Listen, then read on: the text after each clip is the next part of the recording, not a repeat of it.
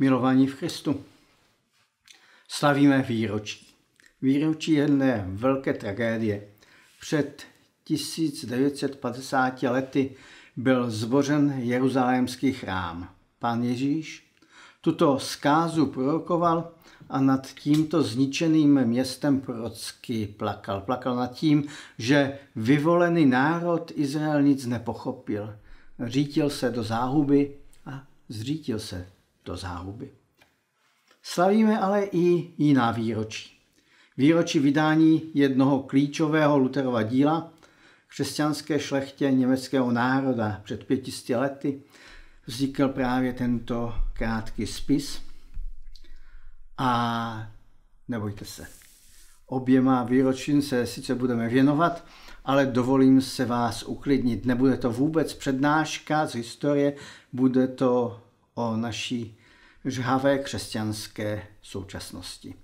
Náš text nás taky přenese do doby, kdy se radikálně měnila podoba jednoho národa, národa, o kterém v dnešní neděli mluvíme více než kdy jindy Izraele. Takže milost vám a pokoj od Boha Otce našeho a Pána Ježíše Krista. Přečteme si text, který je zapsán v první knize Samuelově, druhé kapitole a čteme od prvního verše. Chana se takto modlila. Mé srdce jásotem oslavuje hospodina, můj roh se zvedá dík hospodinu. Má ústa se otevřela proti nepřátelům, radují se ze své spásy. Nikdo není svatý mimo hospodina, není nikdo, krom tebe, nikdo není skálou jako náš Bůh. Nechte už těch povýšených řečí, urážka ať z úst vám neunikne. Vždyť hospodin je Bůh vševědoucí, neobstojí před ním lidské činy. Přeskočíme několik veršů. Elkána, otec Samuele, odešel do svého domu do Rámy a chlapec konal službu hospodinovu pod dohledem kněze Elího. Synové Elího byli ničemníci, neznali se k hospodinu, uplatňovali vůči lidu tento kněžský řád. Kdykoliv něco někdo připravil jako obětní hod, přicházel kněžský mládenec s trojzubou vidlicí právě když se maso vařilo. Vrazil ji do kotle, nebo do hrnce, do kotlíku, nebo do pekáče a co vidlice zachytila, to si bral kněz pro sebe. Tak to dělávali všem z Izraele, kteří tam do šíla přicházeli. Dokonce dříve, než obratili tuk v obětní dým, přicházel kněžský mládenec a říkal obětujícímu muži, dej knězi maso na pečení. Nepřijme od tebe maso vařené, ale syrové. Když mu ten člověk řekl, napřed se musí obrátit tuk v obětní dým, pak si vezmi, po čem toužíš. Odpovídal, nikoli, dej mi to hned. Nedáš-li, vezmu si to násilím. Hřích těchto mládenců byl před hospodinem nesmírně veliký, protože lidé znevažovali hospodinovi obětní dary. Ale Samuel konal službu před hospodinem. Mládeneček přepásaný lněným efodem. Otče, já tě chválím za to, že si nám dal toto slovo a moc tě prosím, aby si svým duchem svatým na toto slovo objasňoval. Aby si nás používal k tomu, abychom slyšeli a používali a realizovali tvoje slovo ke tvé slávě. Amen. Toto kázání jsem nazval moje oddělenost pro Boha a můj národ. Posvěcení je oddělení od světského. Samuelovy knihy, pokud si vybavujete, lze pomíjit, pojímat jako sled zajímavých příběhů. Samuel, Saul, David. Na nedělní školce nám před léty, mě před léty, tety předávali krásné a naučné informace o těchto a jiných postavách. Nikdy nepřestanu být vděčný za učitelky nedělních školek, které nám přiblížily biblické děje. V jednom zboru se pastor vyjádřil o službě dětem jako o nedůležitém hlídání dětí. Jakože o nic nejde. To podstatné a důležité se přece děje na kázání. V tomto konkrétním sboru už opravdu o děti nejde, děti tam už opravdu nejsou. A jsem opravdu vděčný lidem, kteří se věnují lidem, eh, dětem. Jsem vděčný i za pobyt našich dětí ve středisku Lípa. Děkuji všem, kteří sloužili. To podstatné se děje právě také na nedělní školce a pobytech po děti. Ale přesto si myslím, že Pán Bůh nechce, abychom celý život nahlíželi na Bibli jako nasled jednoduchých, eh, srozumitelných příběhů. Asi by to bylo málo. Už proto, že některé biblické příběhy se do nedělky, nedělní školičky opravdu nehodí. Pokud si vybavíme situace ze Samuelových knih se schránou hospodinovy smlouvy, tak si můžeme uvědomit, že dětem to nelze tak úplně jednoduše vysvětlit. I my, sami dospěláci, můžeme mít totiž s pochopením dějů potíž. Třeba jak vysvětlit to, že pán Bůh se nepřiznal k božímu lidu, když použili o několik kapitol dál věc nejsvětější, truhlu hospodinovy smlouvy. Nic světějšího a posvětěnějšího nebylo. Jak to, že filištinští měli opravdu zásadní a bolestivé zdravotní problémy, když se snažili, snažili na truhlu, na truhlu smlouvy otevřít. Proč jako výkupné sloužily zlaté spodobeniny v ředu, které se jim staly, které, přiznejme si to, byly spíše na choulostivých místech. Proč skříň smlouvy jednou zabíjí a jindy přináší požehnání, jednomu to, druhému ono. Proč? Máte podobné otázky jako já? Inspirací pro, tuto, pro toto kázání byla odložená kniha, brožura. Našel jsem ji a použil. Přečet a je to knížečka krátkých úvah o knihách Samuelových. A ta zmíněná knížečka, brožura, pojednává o tom, že jak filištinští, tak v tom případě i Izraelité nepochopili, v čem je posvěcení, v čem je oddělenost vyvoleného národa Izraele. Dovolím si tvrdit, že tyto knihy Samuelovi jsou právě o tom, že někteří lidé opravdu nepochopili Boha. A jiní naopak do boží vůle krásně vstoupili. Jedni i druzí si mysleli, že Bůh musí jednat určitým způsobem a pokud se použije ten správný předmět, v tom případě truhlu smlouvy, předepsané oběti, vhodné rituály, správné oblečení, tak Bůh musí jednak jednat tak, jak si představujeme. A náš úvodní text je jako protiklad světla a tmy. Pokud jsme si minule řekli, že Bůh odděloval od začátku a prvním činem bylo oddělení světla od tmy, tak tady také jako první část, ta o Anně a její manželovi Elkánovi, je jako světlo. A těch několik veršů o Eliho synech i o něm je jako ta nejhorší duchovní tma. Kteří Chofni a Pinchas, ale i jejich otec, velekněz Eli, měli Mojžíšovým zákonem zaručenou oddělenost, byli posvěceni ze zákona. Ale opravdu to tak bylo? Ano, oni byli těmi, které Bůh určil jako posvěcené pro službu. Ale oni vnímali tu svoji oddělenost ne jako boží dar, boží milost, nezaslouženou čest, ale jako něco, co jim patří, co nikdo jim nikdy za žádných okolností nemůže vzít. Proto se chovali jako opravdoví duchovní, omlouvám se, lotři. Víme o znesvěcování obětí, o tom jsme četli, ale víme taky o nemorálním chování v sexuální oblasti přímo ve svatyni. Strašné. Vyplývalo to ze skutečnosti, že nepochopili, že to hospodin je oddělil, nabídl jim posvěcení, oddělenost pro službu ve svatyni. Ale pozor, pokud vnímáme Elího, otce, jako oběť špatnosti jeho synu, tak jsme na omylu. I on měl okamžitě odstavit tyto nehodné služebníky od služby, ale on to neudělal. Proč? Protože taky žil v přesvědčení, že dostali svůj úřad na věky a navždy. Pak o několik stránek dále vnímáme další klíčové nepochopení Boha. Nedáří se?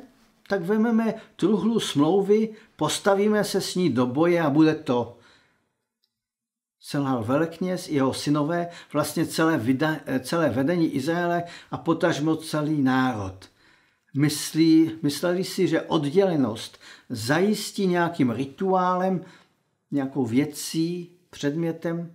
Mysleli si, Bůh přeci nás nemůže nechat ve štychu, když máme tu truhlici smlouvy, svatyní, kněžství, máme všechno.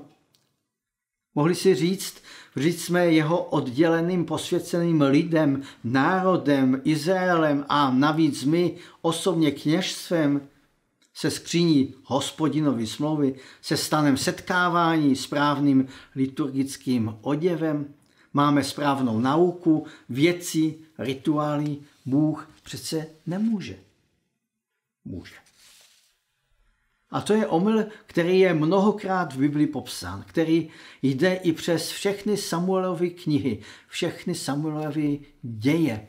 Bůh opravdu může. Může toho, který byl posvěcený a oddělený pro Boha, odvrhnout. A může toho, který o posvěcení nemohl ani uvažovat, oddělit pro sebe. To byla opravdu duchovní tma. Eli a jeho zlotřilí synové. Tma ve svatyni. Říká se, pod svícnem je největší tma. Pod svícny v hospodinově domě byla opravdu největší možná tma. To je jedna věc. Ale teď světlo. Chana a její neskutečně krásný chvalospěv. O čem hovoří ten chvalospěv? O tom, že Bůh je mocný a že Bůh svrchovaně mocný může otočit vše naopak. Z plus udělat minus, z chudého boháč, ale z posvěceného taky může se stát odvržený. A z toho, který byl nic z hlediska služby pro hospodina, se stává božím jednáním, božím vyvolením, božím oddělením posvěcený. Stojí za to si tento náramně krásný text pročíst, verše 3. až 10. ze stejné kapitoly. Mé srdce jásotem oslavuje hospodina, můj roh se zvedá dík hospodinu. Má ústa se otevřela proti nepřátelům, raduj se ze tvé spásy. Nikdo není svatý mimo hospodina. Nino, není nikdo, krom tebe, nikdo není skálou jako náš Bůh. Nechte už těch povýšených řečí, urážka, ať z úst vám neunikne, vždyť hospodin je Bůh všem, vševědoucí, neobstojí před ním lidské činy. Zlomen je luk bohatýrů, ale ti, kdo klesali, jsou opásáni statečností. Sytí se dávají najmout za chléb, hladoví přestali lačnět. Neplodná po sedmé rodí, syny obdařená chřadne. Hospodin usmrcuje i obřivuje, do podsvětí přivádí a vyvádí tež odtud. Hospodin ochuzuje i zbohacuje, ponižuje a tež povyšuje, nuzného pozvedá z prachu, skalu vytahuje u božáka. Posadí je v kruhu knížat a za dědictví jim dá trůn slávy. Vždyť pilíře země patří hospodinu. On sám založil svět na nich. On střeží nohy svých věrných, ale své volníci, můžeme si vybavit, Eliho syny, zajdou ve tmách. Svou silou se nikdo neprosadí. Ti, kdo s hospodinem vedou spor, se zděsí, až on z nebe na ně zaburácí. Hospodin povede při i zdálavami země, udělí moc svému králi, roh svého pomazaného zvedne. Ten text je prorocky úžasný. Ten text prorocky odděluje svaté od nesvatého, oddělené pro hospodina od neodděleného světského a světlo, požehnání, od tmých hříchů. Chana to pochopila opravdu dokonale. A další sled události je jenom obrazem, názornou ukázkou k tomuto textu. Textu, který se objeví v Biblii ještě jednou. Kdy? Ano, mnohé z toho, co řekla Chana, bude i ve chválospěvu Márie. Proč? Protože obě ženy zjevují pravdu o božím jednání. Pravdu, kterou vznešení a pišní chlapi ve službě ve svatyni nepochopili. Pochopila to Chana. Pochopil to i Samuel, který nebyl z kněžského rodu, ale slyšel Boží hlas, který ho oddělil k službě pro hospodina. V podstatě člověk by mohl protestovat, hospodine, mohl by reklamovat, hospodine, ale ten kluk Samuel není určený k tomu, aby slyšel Boží hlas. Od toho máme přece náboženské profesionály. Máme velkněze Elího, kněze Chofního, Pinkase. Ne. Chana to řekla správně. Hospodin vyvyšuje a ponižuje. A tak Samuel se stává posledním soudcem Izraelem, u něj končí doba soudců.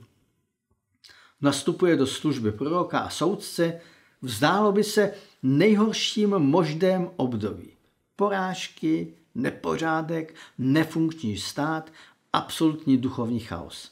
A on je povolán, aby svůj národ převedl do nového času ustanovil, pomazal, oddělil první dva krále, Saule a Davida. A i tady se oddělení, posvěcení pro královskou službu událo na dvakrát. I první král Saul nepochopil, že hospodin může vyvýšit a secadit kohokoliv, i krále. Představuji si, jak někdy Samuel usínal jako kluk a nemohl usnout. Představuji si, jak s otevřenými očima koukal do tmy a toužil po změně národa. Toužil potom, aby hospodin změnil Izrael národ, který miloval. Bůh se nenechá zmanipulovat. Nedá se zmanipulovat rituály, nedá se zmanipulovat liturgii. Pokud lidé nežijí odděleným posvěceným životem, mohou být hospodinem kdykoliv vyměnění. Pokud žijeme my sami neposvěceným životem, tak vnější, byť jakkoliv krásné oblečení, liturgie, písně, nepomohou. Hospodin se nedá zmanipulovat ani proroctvími, ani dokonalou zborovou organizací, ani moderními chválami. Pokud lidé žijí neodděleným, neposvěceným životem, je jim to k ničemu máme výročí. Výročí velké tragédie. Zbožení Jeruzalémského chrámu. Lidé si tehdy v roce 70 do posledního momentu, do 10. srpna tohoto roku mysleli, že hospodin nemůže přece toto svaté místo, které jednou vyvolil pro svůj lid, nechat zničit. Může. A dovolil to. Tragédie. A pán Ježíš Kristus to viděl dopředu. A dopředu plakal nad městem, které žilo v přesvědčení, že nic a nikdo je nemůže zničit. Ale ještě větší tragédie je, že my lidé si stále myslíme, že Bůh musí jednat naším způsobem. Že nemůže udělat to, aby nás neposvěcené zničil. Může. Tragédie zničení chrámu je podobná tragédii člověka, který si myslí, že na něj nikdo nemá. A ještě jedno výročí. Vydání spisu křesťanské šlechtě německého národa v roce 1520. Máme tímto 500 let od vytištění. A je to zase stále o tom též. Luther při selhání soudobého duchovenstva a nejen jeho, povolává do boje, do obrany evangelia takzvané lajíky. Lidi, kteří vezmou Bibli vážně, oddělí se pro evangelium. Při selhání jedněch pán Bůh povolává jiné. Poselství knih Samuelových je v tom, že předjímali něco, co přijde později, o mnoho let později. Pán Bůh oddělí a posvětí svého syna, abychom i my zakoušeli posvěcení. Na začátku byla touha Chany po dítěti. Pak se jí dostalo prorockého vnuknutí o tom, jaký je Bůh, jak jedná Bůh. A Bůh seslal své požehnání na Chanu, její rodinu a její národ. Národ, který alespoň na chvíli, na několik let, několik desítek let pochopil, jakým způsobem Bůh jedná. Každý pohled na Samuele byl totiž názorným svědectvím o tom, že Bůh povyšuje a ponižuje. Bůh posvěcuje a odděluje. Samuel, Samuelova oddělenost pro hospodina byla požehnáním pro celý národ. A naše oddělenost, naše posvěcenost pro hospodina může být pro náš národ opravdovým požehnáním. Možná si uvědomujeme, jak je náš národ vzdálný od Boha. Pán Ježíš se díval na Jeruzalém, na svůj národ plakal. Já si myslím, že i náš národ, i pohled na náš národ, to je důvod k pláči. Ale uvědomujeme si, že sami toho moc nezmůžeme. Ale je tady hospodin, který umí věci parádně otočit. Na začátku změn v Izraeli byla touha. Touha po hospodinu, touha po oddělení, posvěcení pro hospodina. Já vás pozývám k tužbě podobného rázu. Budeme se modlit. Otče, já tě chválím za to, že jsi nám dal tvé slovo a chválím tě za to, že nás vyzýváš, pozýváš, nabádáš k tomu, abychom se pro tebe oddělili, abychom taky toužili po změně a my vyznáváme. Já vyznávám, že toužím po změně i v tomto národě. Moc tě prosím, aby si s námi jednal. Amen. Přijměte teď přání pokoje. Boží pokoj přesahující všechno chápání bude střežit vaše srdce i mistr v Kristu Ježíši našem Pánu. Amen.